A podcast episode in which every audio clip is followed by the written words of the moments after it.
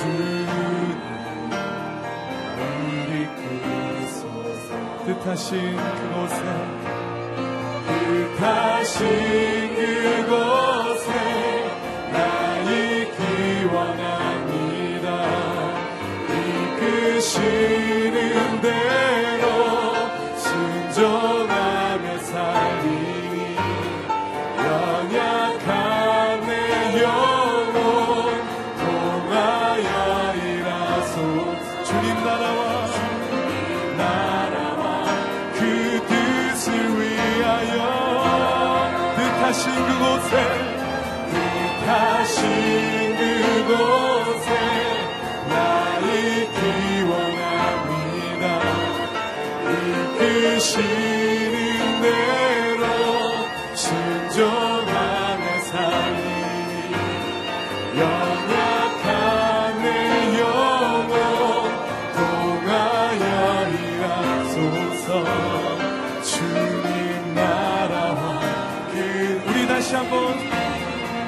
뜻하신 그곳에 뜻하신 그곳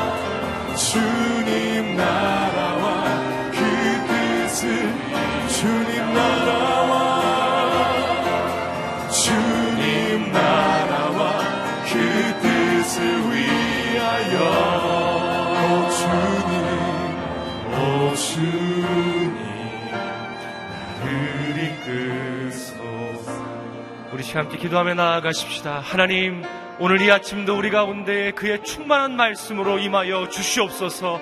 주의 영광의 빛으로 임하여 주옵소서. 여호와의 선하심을 맛보 알게 하여 주옵소서. 우리 간절히 기도하며 나아가도록 합니다. 아버지 하나님, 이 아침도 말씀하실 주의 은혜를 사모하며 기대하며 나아갑니다. 성령 하나님, 이 시간 충만함으로 임자여 주시사 주의 이름을 부르며 나온 모든 이들마다 우리 하나님을 힘있게 의지하며 나온 모든 이들마다 이 시간 말씀하시며 새롭게 하여 주시고 그의 빛에 충만한 임재의 영광으로 인도하시는 우리 하나님의 놀라우신 은혜로 우리와 함께하여 주옵소서 오직 주로 인하여 충만한 시간이 우리가 엎드려 경배할 때 역사하시는 주의 은혜가 임하길 소망하오니 주님, 우리를 주장하여 주시며 우리와 함께하여 주옵소서. 살아계셔서 역사하시는 아버지 하나님, 이 아침 오늘도 주님은 말씀하시며 우리 가운데 임하시어서 그 영광의 임재로 역사하시는 우리 하나님이신 줄로 믿습니다.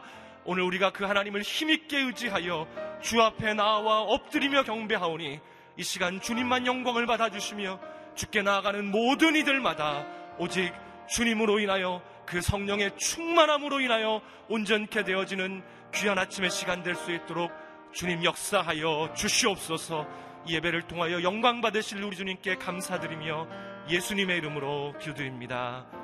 아멘. 하나님께서 오늘 우리에게 주신 말씀은 요나 1장 1절부터 10절까지의 말씀입니다. 제가 1절 말씀 읽고 여러분들께서 2절 말씀 읽으시고 이렇게 서로 교독하도록 합니다. 제가 먼저 1절 말씀 읽습니다. 여호와의 말씀이 아미떼의 아들 요나에게 임해 말씀하셨습니다. 일어나 저큰 성읍 니느로 가서 그 도시에 선포하여라. 이는 그 도시의 죄악이 내 앞에까지 이르렀기 때문이다. 그러나 요나는 여호와로부터 도망쳐 나와 다시스로 향했습니다. 그는 요바로 내려가서 그곳에서 다시스행 배를 발견했습니다. 그는 백삭을 내고 여호와를 피하기 위해 배를 타고 다시스로 향했습니다. 그러자 여호와께서 바다에게 폭풍을 보내셨습니다. 거친 폭우가 배는 거의 부서지게 됐습니다. 선원들이 두려워했고 사람들은 각자 자기 신에게 소리쳐 부르짖었습니다. 그러고는 배를 가볍게 해보려고 짐들을 바다에다 던졌습니다. 그러나 요나는 배 밑층에 내려가 누워 깊이 잠들었습니다. 선장이 그에게 다가와서 말했습니다. 내가 어떻게 잠을 잘 수 있느냐? 일어나 내 하나님께 소리쳐 부르짖어라. 혹시 하나님께서 우리를 생각해서 우리가 죽지 않게 될지도 모른다. 선원들이 서로 말했습니다. 이리 와서 제비를 뽑아 이 재난이 누구 탓인지 알아내자. 그들이 제비를 뽑았더니 제비가 요나에게 뽑혔습니다. 그러자 그들이 그에게 물었습니다. 우리에게 닥친 이 재난이 누구 때문인지 말해보아라. 내 직업이 무엇이냐? 어디에서 오느냐? 어느 나라 사람이냐? 내가 어느 민족이냐? 요나가 대답했습니다. 나는 히브리 사람입니다. 바다와 땅을 만드신 하늘의 하나님 여호와를 섬기고 있습니다. 그들은 크게 두려워하며 요나에게 말했습니다. 너는 왜 이렇게 행동했느냐? 그들은 그가 여호와 앞에서 도망치고 있다는 것을 알게 됐습니다. 그가 그들에게 말했기 때문입니다. 아멘. 순종과 불순종, 옳은 선택은 하나뿐입니다라는 제목으로 이상주 목사님 말씀 전해 주시겠습니다.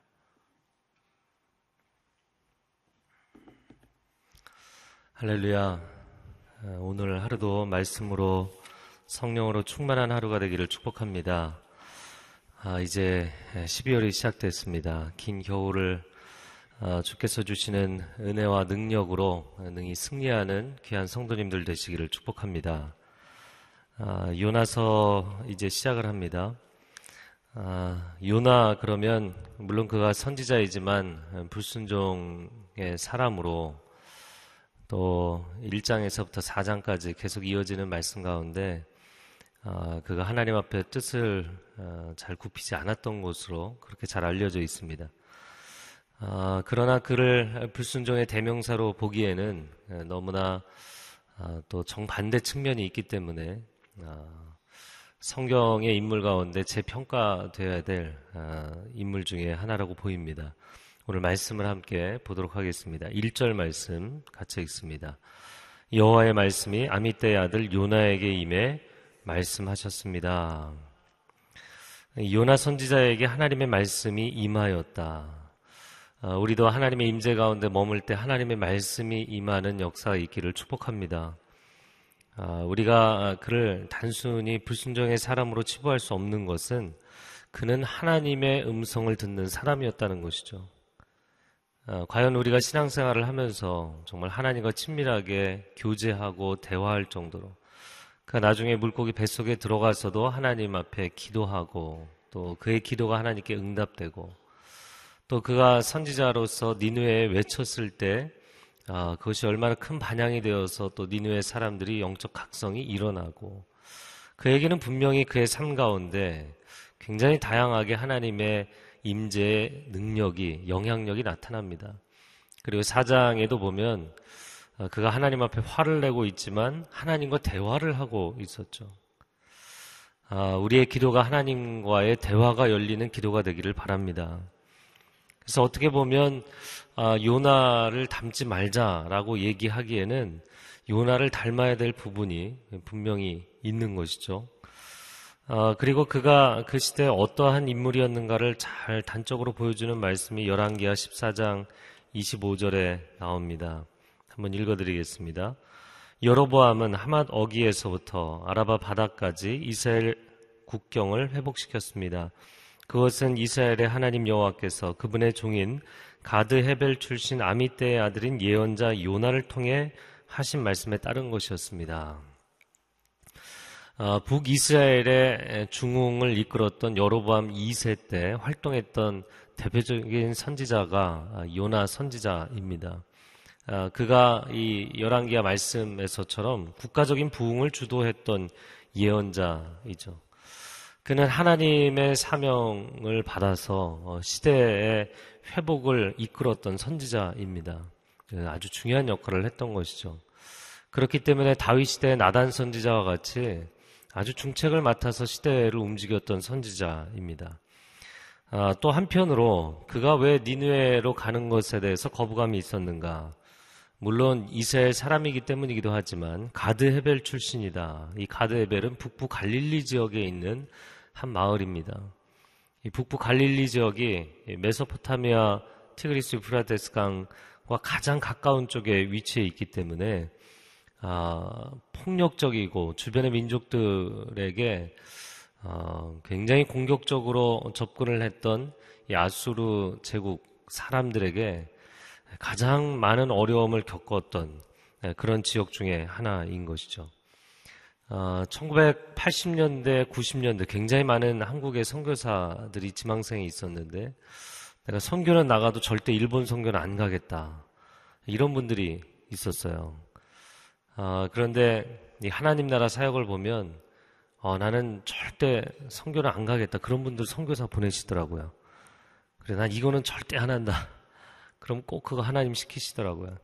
여러분, 하나님 앞에 절대라는 말을 절대로 하지 마셔야 돼요. 난 니누에 절대 안 간다 그러면 니누에 가겠다는 소리예요. 예전에 하목사님이 교육자들을 배치할 때 보면 참 그렇게 정반대로 하시는 경우가 참 많았어요.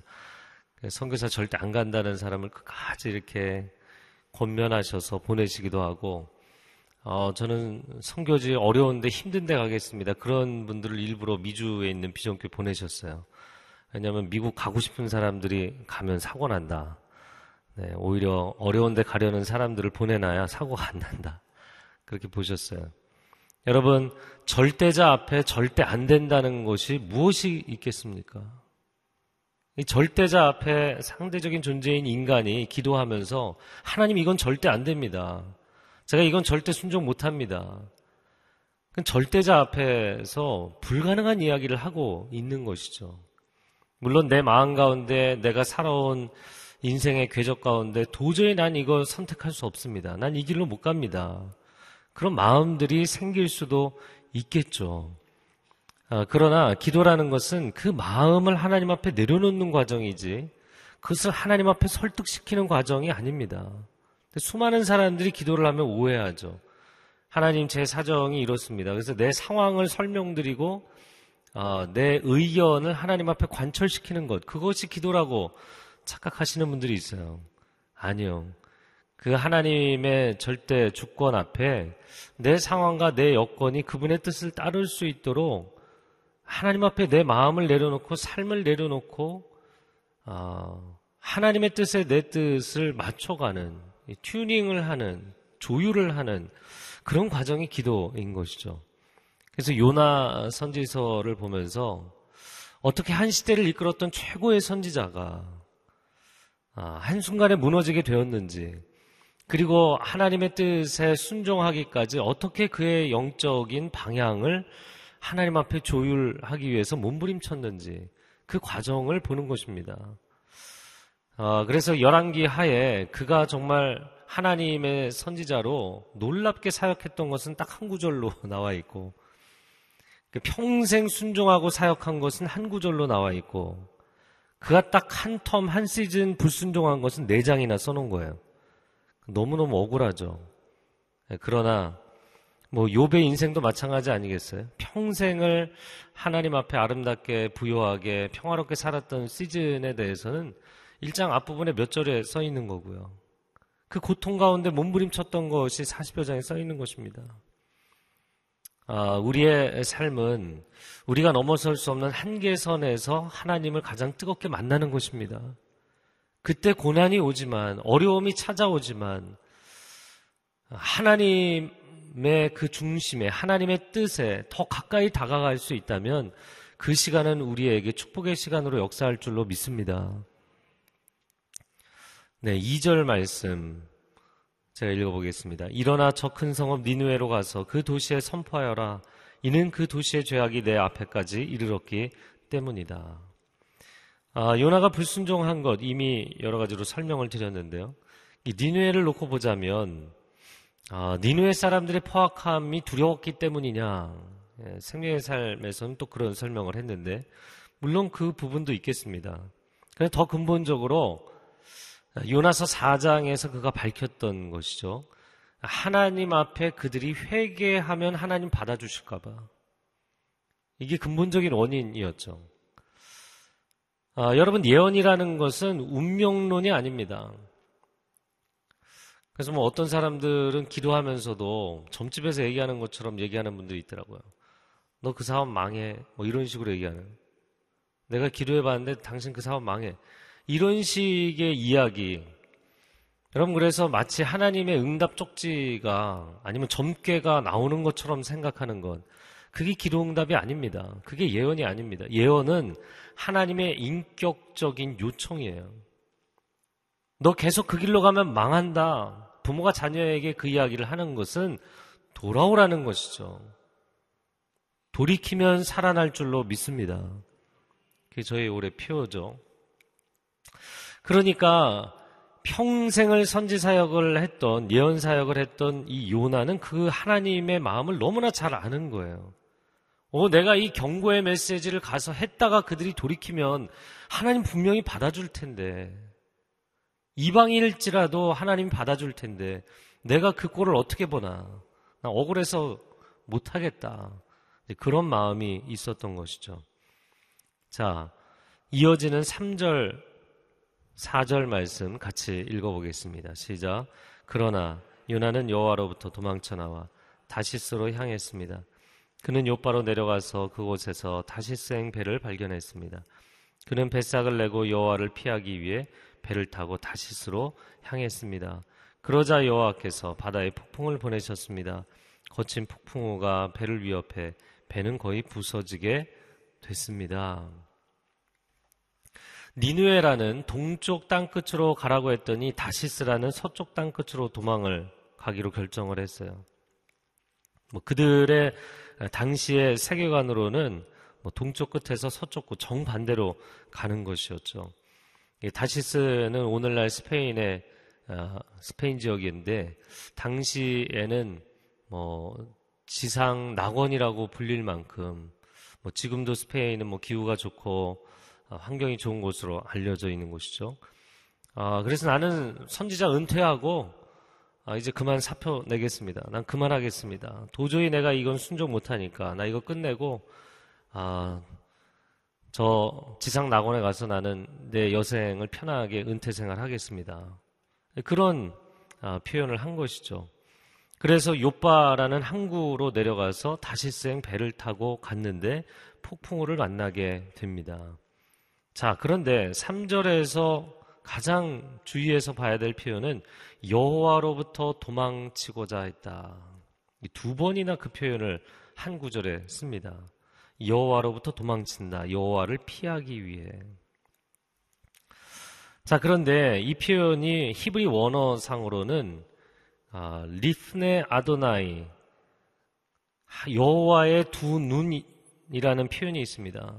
성경에 보면 이제 어, 영어로는 in the eyes of the Lord 여호와께서 두 눈으로 보고 계시는 가운데 거기다가 from 어디로부터라는 전치사를 하나 더 붙인 거예요. 전치사가 사실은 두 개 붙은 건데 어, 비슷한 예를 들어보면 창세기 4장 아, 15절 말씀에 가인이 동생 아벨을 죽이고 나서 하나님께 꾸중을 듣죠. 아, 그러나 하나님 앞에 읍서에서 가인에게 하나님 표를 주십니다. 아무도 너를 해치지 못하게 하겠다. 그 다음 15절에 뭐라고 쓰여 있냐면 가인이 여호와 앞을 떠나 이렇게 되어 있습니다. 가인이 여호와 앞을 떠나 그 표현이 바로 이 똑같은 표현입니다. 그래서 여호와 앞이라고 표현한 이유는 뭐냐면 하나님께서 두 눈으로 보고 계시다. 예, 하나님이 바라보시는 쪽이 정면이라는 표현입니다. 그래서 in the eyes of the Lord 내지는 in the face of the Lord, in front of the Lord 이런 식으로 표현을 씁니다.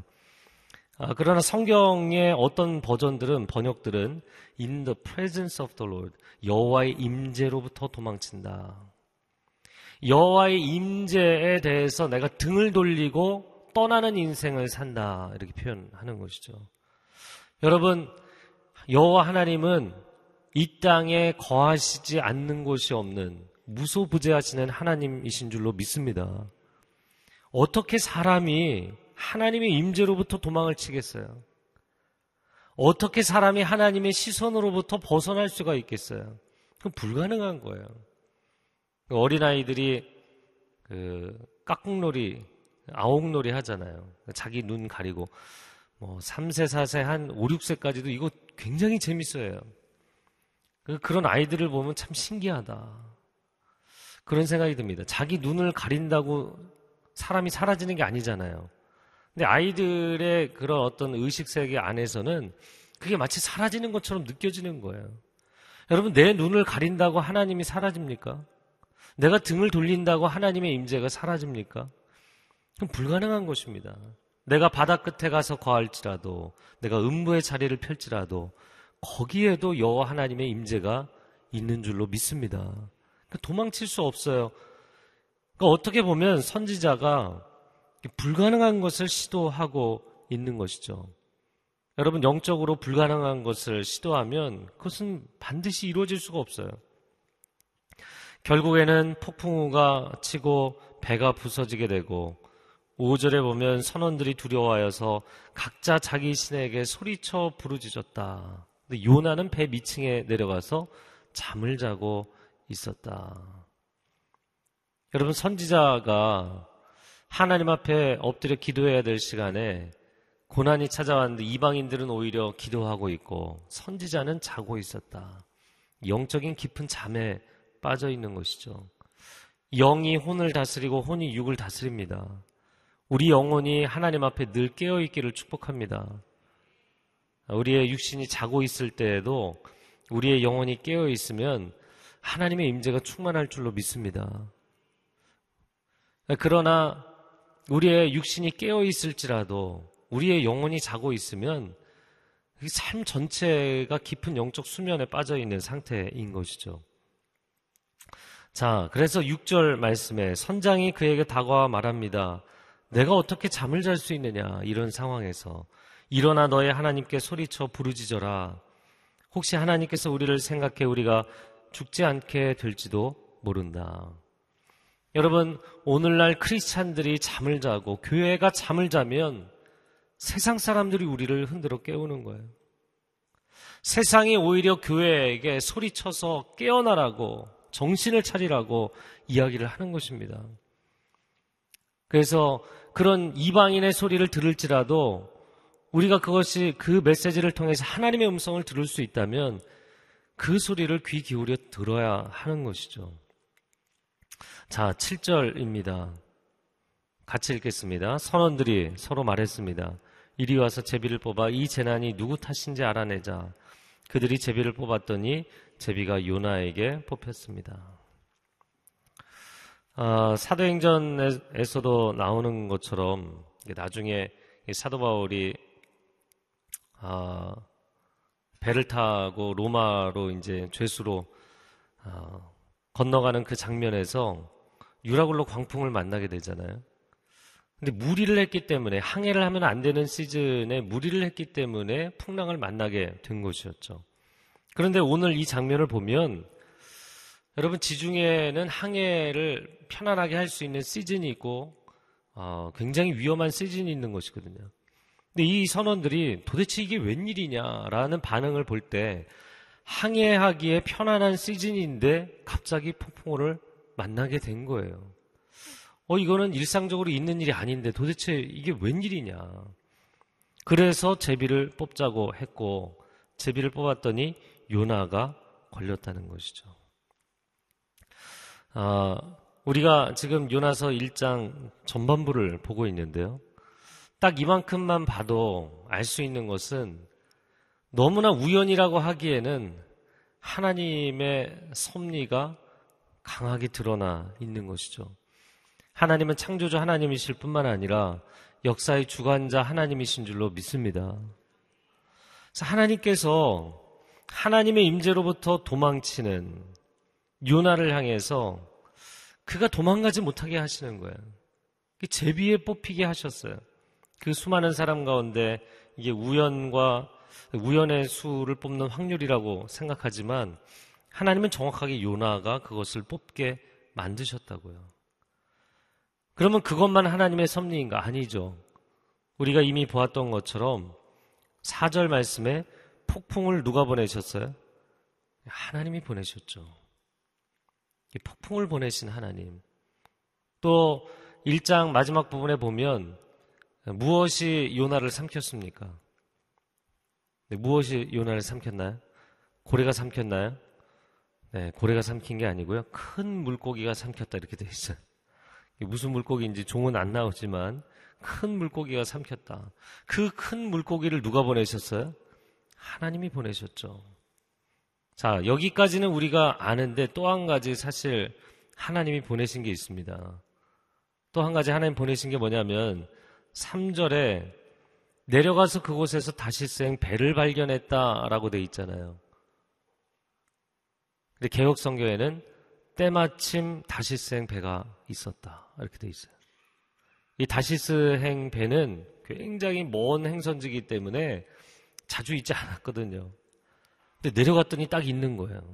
요나가 속으로 할렐루야 했겠죠. 그러면 아 그냥 하나님이 내가 이 미션을 내려놓고 떠나는 것에 대해서 그래도 용인하시나 보다 이런 생각을 했을지 몰라요. 하나님이 배도 보내주셨어요. 그래 타고 지중해로 나가라 하신 거죠. 네. 저희 묵상할 때마다 참 재밌다 이런 생각이 드는데요. 이 곱게 보내주시는 것 같았지만 사실은 풍랑을 보내시고 제비를 뽑게 하시고 바다에 떨어지게 하시고 큰 물고기를 보내시고 여러분 하나님은 역사의 주관자이시고 섭리하시는 하나님이십니다. 물론 우리는 어, 왜 내 인생에 이런 고난이 오지? 하나님이 길을 열어주셔서 내가 간다고 생각했는데 여러분, 하나님이 길을 열어주셔서 내가 가고 있는 건가요? 어, 하나님이 배도 보내주시고, 어, 이런 편안한 시즌에 배 여행으로 갈 수 있게 해주신 거 아니냐. 그거는 내가 원하는 것을 하나님께 관철시키는 기도인 거죠. 나는 응답받았다고 착각하고 가는 거죠. 아니요, 응답받은 게 아니었어요. 하나님은 그를 배에 태워서 지중해에서 훈련시키시려고 하신 거였죠. 여러분, 기도는 단순히 응답을 받는 과정이 아니라 하나님의 뜻을 받아들일 준비를 하는 과정입니다. 내가 도저히 받아들일 수 없는 그 하나님의 뜻에 대해서도 내가 어떻게 내 내면을 하나님 앞에 순종시키는 마음의 밭을 갈아엎는 일을 할 것이냐. 그 몸부림치는 과정이 기도입니다. 응답받는 건 한순간이에요. 사람들은 응답에 관심이 있지만 하나님께는 우리의 내면의 진정성의 과정을 원하시는 분이십니다. 하나, 심지어 하나님의 아들 예수 그리스도조차 십자가를 받아들이기 위해서 하나님의 뜻은 알겠는데 육신을 입으신 하나님의 아들조차 그걸 받아들이기 힘든 거예요. 몸부림치며 그 뜻을 받아들이기 위한 그 과정을 드리잖아요. 세 번씩 기도하면서 땀방울이 핏방울이 되기까지. 여러분, 내 뜻을 하나님께 관철시키는 것이 아니라 하나님의 음성을 듣고 하나님의 뜻을 받아들이는 기도가 되기를 축복합니다. 그래서 기도를 한번 할 때마다 이 과정을 잘 거치는 것이 중요한 것은 하나님의 음성을 듣고 하나님의 뜻을 알고 그것을 내가 빨리 받아들이는 내면의 프로세스가 이게 빨라지고 편안해지고 쉬워질수록 사실은 기도 응답은 굉장히 빨리 오게 돼 있어요. 그렇게 막 애를 쓰지 않아도 하나님 말씀하시면 내 마음에 즉각적으로 아, 그게 너무 좋은 것 같습니다. 제가 바로 가겠습니다. 이런 순종의 반응이 일어나면 기도의 과정은 너무너무 편안해지는 거예요. 그러나 그것을 내가 몸부림치면 이런 훌륭한 선지자일지라도 평생을 하나님을 믿은 사람일지라도 사장에 갈 정도로 몸부림치는 거예요. 애를 쓰는 거예요. 너무너무 고생을 하는 거예요. 그래도 긍정적인 측면을 한 가지 더 생각한다면 아, 우리가 하나님께 불순종해서 인생의 어려움을 겪고 고난을 겪을지라도 사단의 손아귀에 빠져 있는 것이 아니라 하나님의 손 안에 있는 것인 줄로 믿습니다. 다 하나님이 일으키신 거예요. 어떤 사람들은 고난이 하나님의 역사라고 이야기하면 굉장히 일차원적으로 생각하면서 하나님 원망하지만 매를 맞아도 내가 길 가던 어떤 건달에게 나쁜 사람에게 붙들려서 끌려가서 맞는 게 아니고 내 아버지가 나를 훈련하기 위해서 회복하기 위해서 회초리를 드신 거라면 우리에게는 치유와 회복과 승리의 역사가 있을 줄로 믿습니다. 이 시간 함께 기도하겠습니다. 기도할 때 하나님 내가 하나님 앞에 엎드려 기도할 때 내 상황이 어렵고 다급할지라도 하나님 앞에 이것을 다 쏟아놓고 이야기한다 할지라도 결국에 하나님의 가장 선하신 그 뜻을 온전하게 받아들일 수 있는 심령이 되게 하여 주옵소서. 오늘도 하나님 앞에 그렇게 엎드리며 하나님의 음성 듣는 하루가 되게 하옵소서. 함께 주여 삼창어 기도하겠습니다. 주여, 주여, 주여. 오 사랑하는 주님, 주의 음성 듣는 하나님의 사람들 되기를 원합니다. 주 앞에 기도하며 나아갈 때 주님의 뜻을 깊이 있게 깨우치는 하나님의 사람들이 되게 하여 주옵소서. 우리가 어째 하나님의 임재로부터 벗어날 수 있으며 피할 수 있겠습니까? 하나님 방황하는 사람들이 있다면 주께 돌아오게 하여 주옵소서. 주의 임재의 자리로 돌아오게 하여 주옵소서. 우리가 하나님 앞에 엎드려 기도할 때 주님 나의 음성을 들어달라고 나의 뜻을 알아달라고 나의 마음을 알아달라고 기도하기 이전에 하나님의 마음을 헤아리며 하나님의 음성을 들을 수 있는 사람들 되게 하옵시고 하나님의 뜻에 순복하는 사람들이 되게 하여 주옵소서 고난 가운데 있는 사람들이 있습니까? 인생의 어려운 과정을 거치고 있는 사람들이 있습니까? 주님, 우리가 악한 영에게 원수에게 당하고 있는 것이 아니라 하나님의 손 안에 있는 줄로 믿습니다. 이 북풍호도 하나님이 어려움과 인생의 난관도 하나님의 손 안에 있는 줄로 믿습니다. 하나님께서 나를 정금과 같이 만드실 줄로 믿사오니 주님의 은혜가 우리 안에 충만케 하여 주시고 주님의 역사하심이 우리를 붙드시는 체험이 있게 하여 주옵소서 하나님의 사람들이여 포기하지 말지어다 낙심하지 말지어다 하나님께서 함께 하심으로 이 모든 것 가운데 하나님의 사람들을 붙들어 주실 줄로 믿습니다. 사랑하는 주님 감사합니다. 하나님 평생을 주님과 통행했던 요나 선지자이지만 자기가 넘을 수 없는 한계선에서 주저앉고 말았습니다. 하나님 우리의 신앙이 평생토록 하나님 앞에 헌신되고 귀하게 드려진 신앙일지라도 우리의 한계를 하나님 앞에 인정하며 나아가기를 원합니다. 다시 한번 주 앞에 겸손히 엎드릴 때 하나님의 음성을 듣고 그 음성에 순종하는 하루가 되게 하여 주옵소서. 고난과 어려움의 시간을 지나가고 있는 사람들 붙잡아 주시고 낙심하지 않게 하여 주시고 포기하지 않고 승리하며 더욱 하나님과 친밀해지는 은혜와 축복이 있게 하여 주시옵소서. 이제는 우리 주 예수 그리스도의 은혜와 하나님 아버지의 극진하신 사랑과 성령 하나님의 교통하심이 오늘 이 말씀을 마음에 담고 하나님 앞에 더 겸비하며 엎드리는 귀한 하나님의 백성들 위해 소중한 가정과 자녀들과 일터 위에 저 북녘 땅 위에 그리고 선교제 귀한 선교사님들 위해 이제로부터 영원토록 함께하여 주시기를 간절히 축원하옵나이다. 아멘.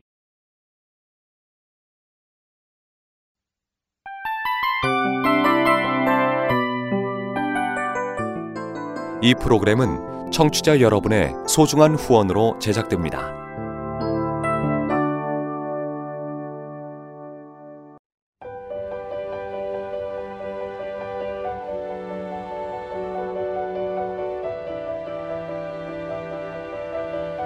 세상에는 수많은 교회들이 있지만 더 깊이 있는 말씀 강해를 찾기 위해 크기로만 교회를 선정하지 않습니다. 보다 좋은 영적 콘텐츠를 더 많이 나누기 위해 방송비를 받지 않습니다. 1년 365일 복음만 전하고 싶어서 우리는 광고를 하지 않습니다. 온누리의 복음을 땅끝까지 CGN TV와 함께 땅끝 선교사가 되주세요.